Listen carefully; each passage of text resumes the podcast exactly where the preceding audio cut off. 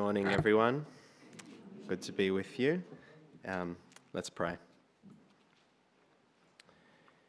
Teach us your way, O Lord, that we may walk in your truth, and give us undivided hearts to praise your name. For Jesus' sake, amen. I'm thankful, if a little daunted, to be finishing 1 Timothy with you. Thankful because there's so much to be encouraged by, but also a little daunted because it's quite serious. Paul's words are weighty. And that's because Paul wants Timothy to know how solemn and rewarding a thing it is to be a minister of the gospel. I think, in a word, Paul is providing perspective. Perspective that will encourage us to persevere with strength, joy, and wisdom as we put our hope in God. Paul loved Timothy very much. He told the Philippian believers that Timothy was unique. He even said their relationship was so close, it's like they shared the same soul. Timothy journeyed and ministered with Paul. He was his companion, apprentice, and close friend. At the start of this letter, Paul calls Timothy his true child in faith. And in his second letter, Paul calls him his beloved child. Timothy is his spiritual son. And now Paul tells Timothy that it's time for him to come of age spiritually.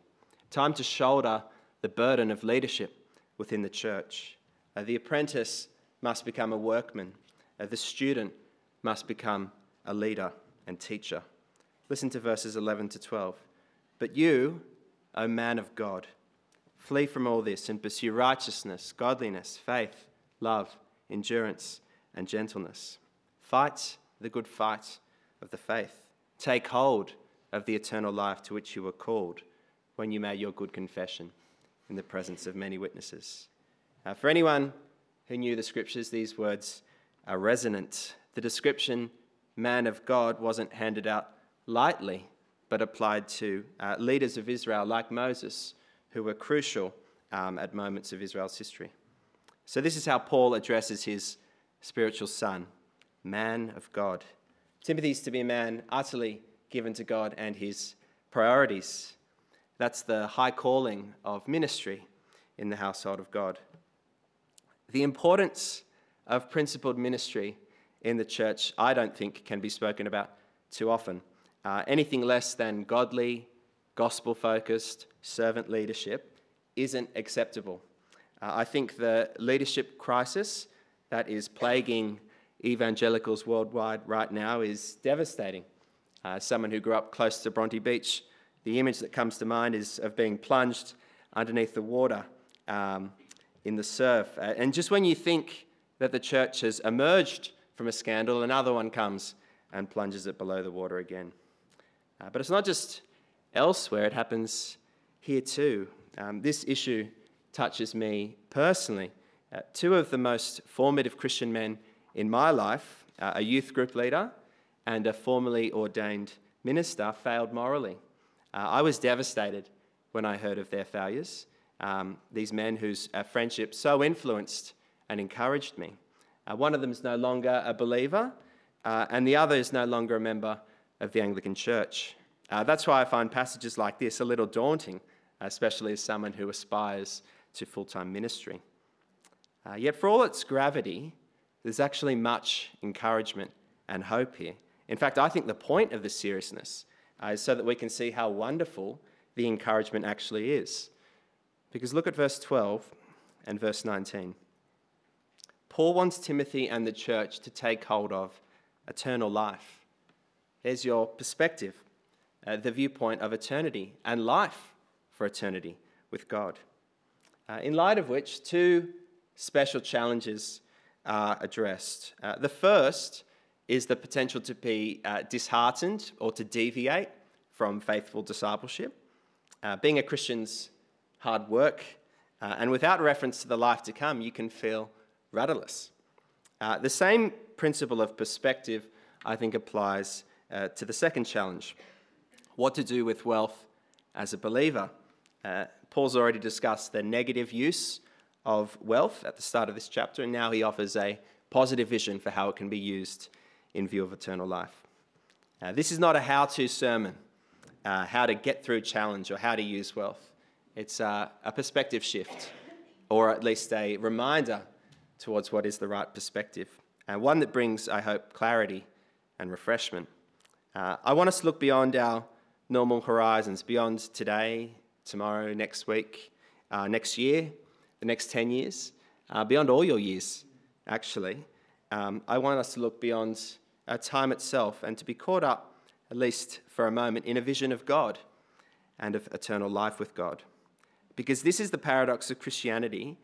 To live wisely now on earth, you need to be focused on eternity, on the return of Jesus, on the transcendence and power of God, on eternal life. So that's what we'll do now as we finish this letter. Let's take the first challenge, the challenge of Christian ministry and living. Most of our time will be spent here. Here's a question to open. What metaphors come to mind when you think about the life of a believer?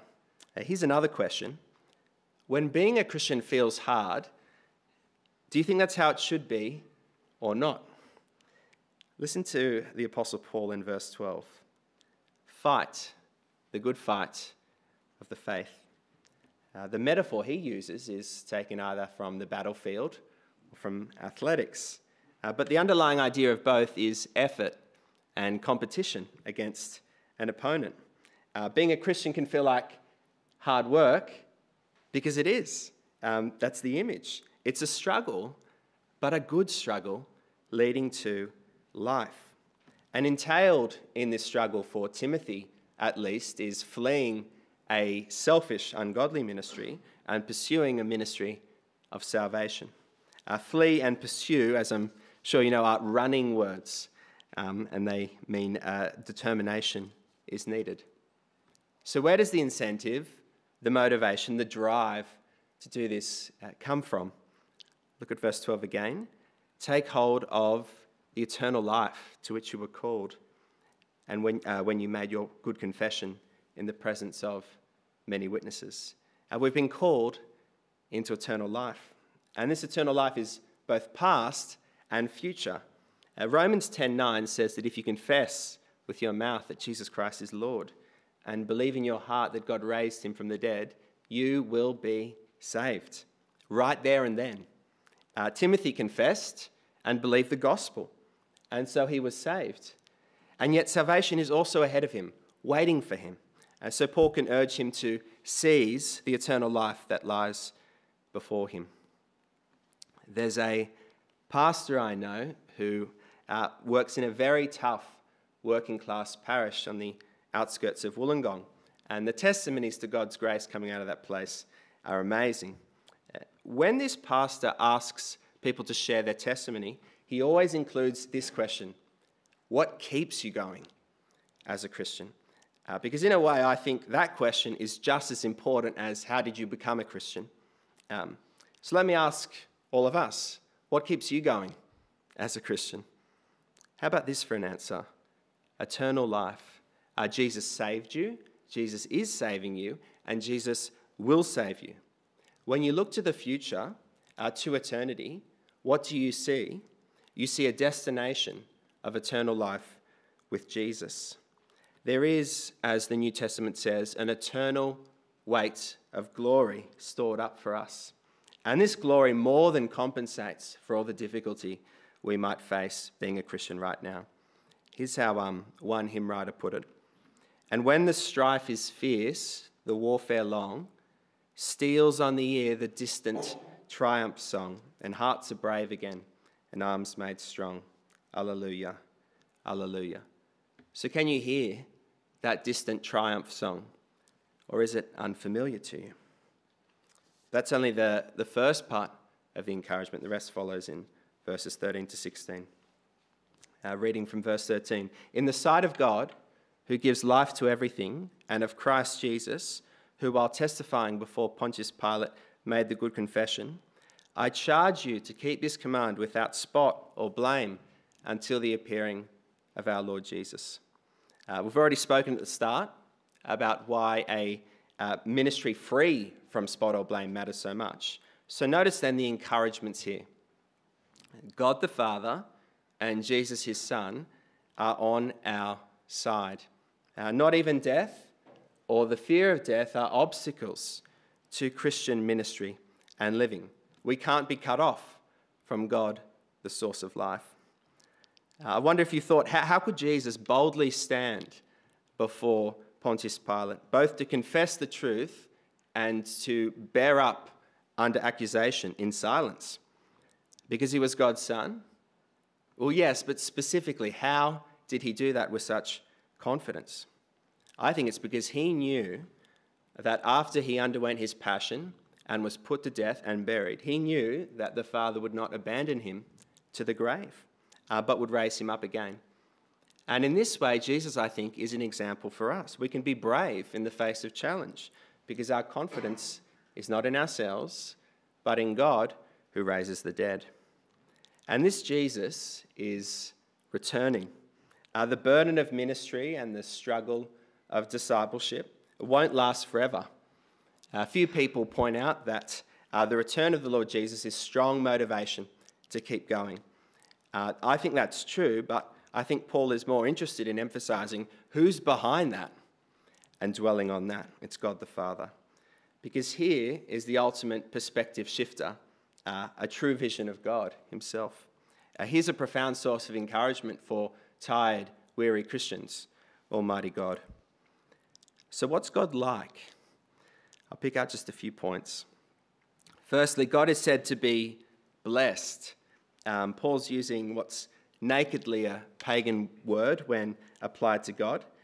For the polytheistic Greeks and Romans, only the gods were blessed because they lived on Mount Olympus, free from all the toil and strife of humans below. Or as Keats put it, here where men sit and hear each other groan.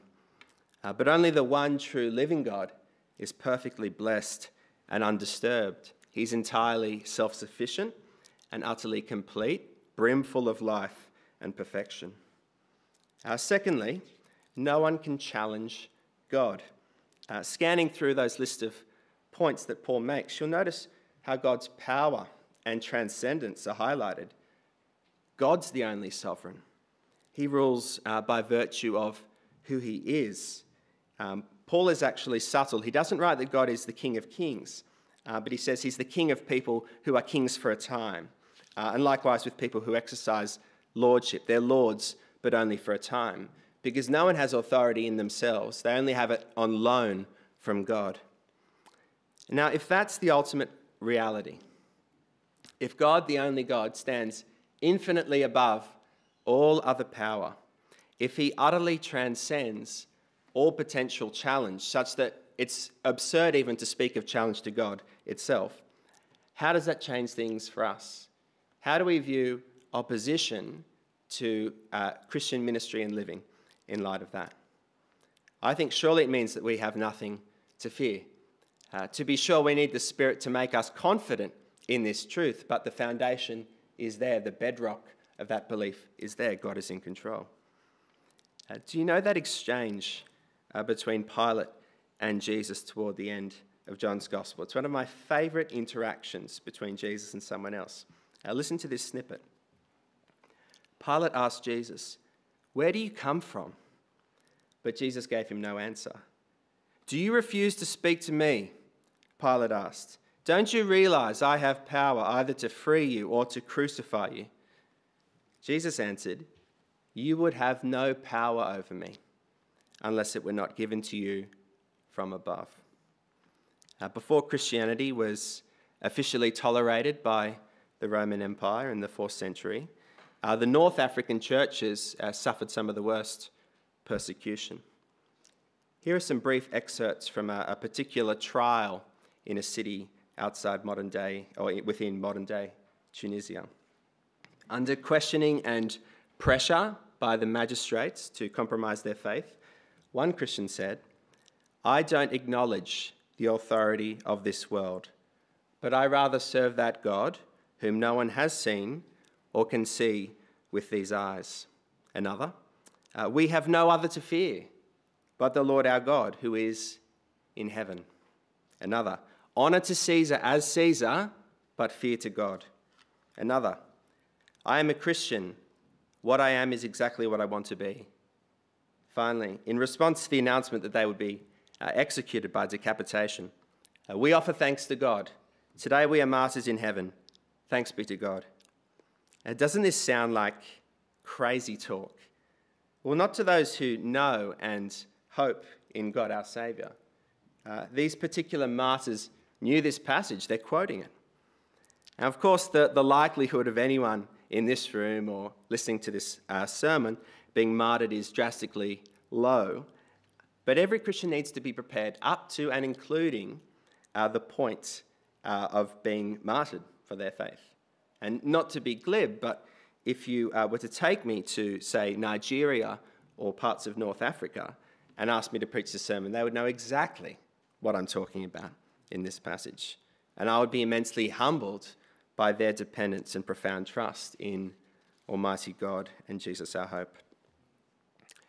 One of the favourite words of the Puritans was consolation.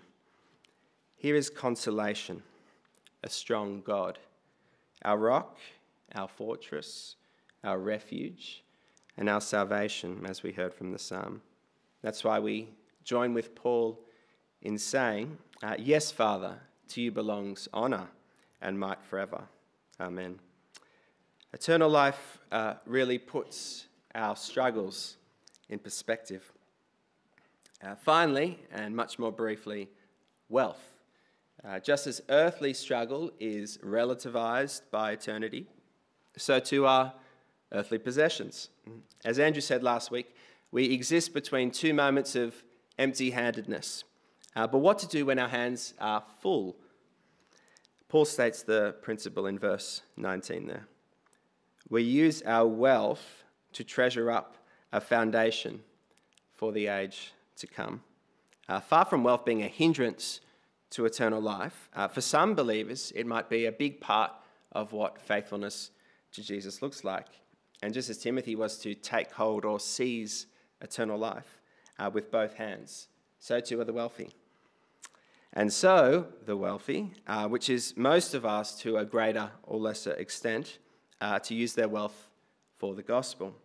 We are, verse 18, to do good, to be rich in good deeds, and to be generous and willing to share. Which isn't to say that wealth is purely instrumental. In fact, God explicitly gives us good things to enjoy. Look at verse 17. God richly provides us with everything for our enjoyment. So we receive the good gifts with thanksgiving, even as we also use our gifts to bless and adorn the ministry of the gospel.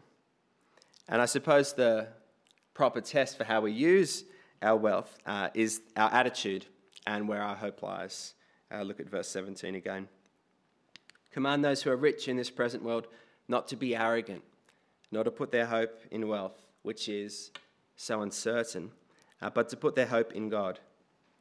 So humility, hopefulness, generosity, that's the godly posture of the wealthy Christian. A posture informed by the reality of eternal life and a gospel vision of God.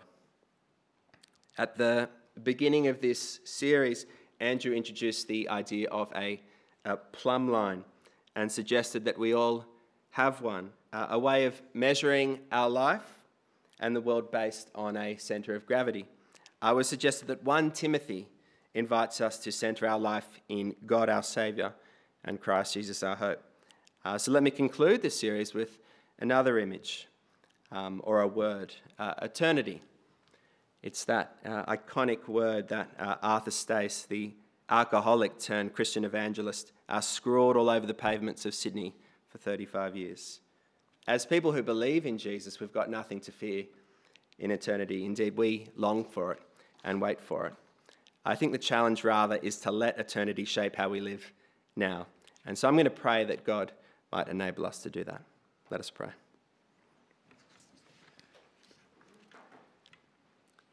Almighty God, you are our Saviour, and our hope is in you and not in ourselves. We recognise, Lord, that we are weak and needy. And we recognize also that you more than meet our neediness and our weakness. Please give us confidence to live lives full of joy and bravery for Jesus. And please also, Lord, help us to view all that we have in light of the eternal life that is ours in the Lord Jesus. We thank you, Father, that we can be confident and that we can live wisely and that you will equip us to do so. For Jesus' sake, amen.